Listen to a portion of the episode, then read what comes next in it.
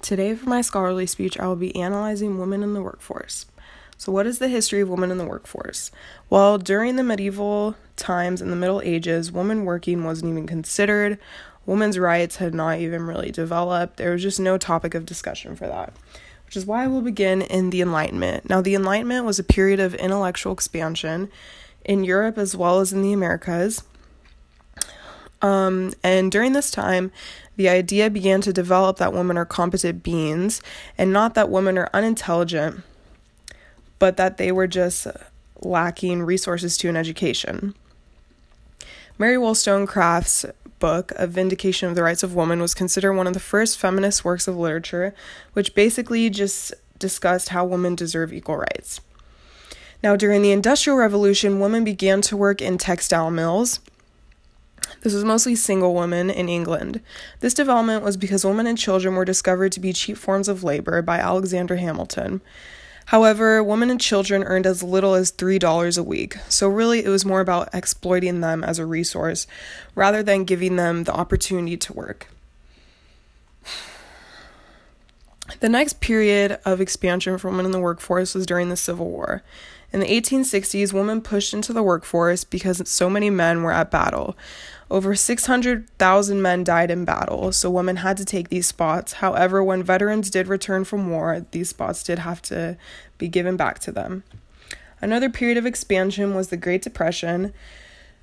Now, although men were more entitled to jobs in the Great Depression, female employment rates actually rose from 10.5 million in 1930 to 13 million in 1940.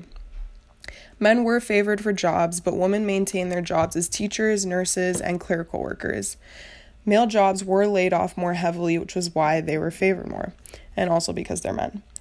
However, employment grew, and 25% of the workforce was actually married women.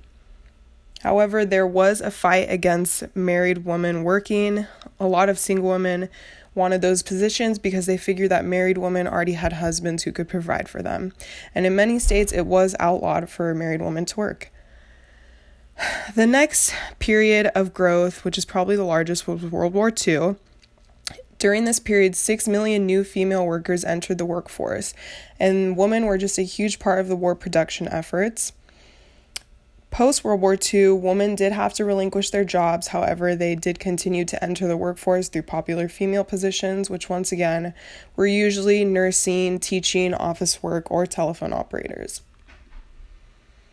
Now, what is legislation that has helped women in the workforce? Well, there was a Civil Rights Act of 1964, which outlawed discrimination based on race, color, religion, sex, or national origin. The Equal Employment Opportunity Commission in 1965 enforced federal laws prohibiting discrimination, and the Pregnancy Discrimination Act of 1978 banned discrimination against pregnant women in the workplace. Now, where do women in the workforce stand today? Well, 72 million women are currently in the workforce, and we make up around 46.9% of the labor force. However, women still earn an estimated 84% of every man's pay. How is female representation today in the workforce? For non-traditional careers, these are less than or 25% of employer women. Usually, women are overrepresented in fields that are deemed more maternal and nurturing. These could be teaching, nursing, things like that. And they are underrepresented in STEM fields or non-traditional fields. The most popular field that is dominated by women is kindergarten and preschool teachers, which is 97.2% women. The least popular field dominated by women is aircraft pilots or engineers, which is 7.2% women. The larger concept here is that progress is still possible. Though we have made so much growth in the workforce, there is still room for more, which is evident in things like the pay gap and underrepresentation.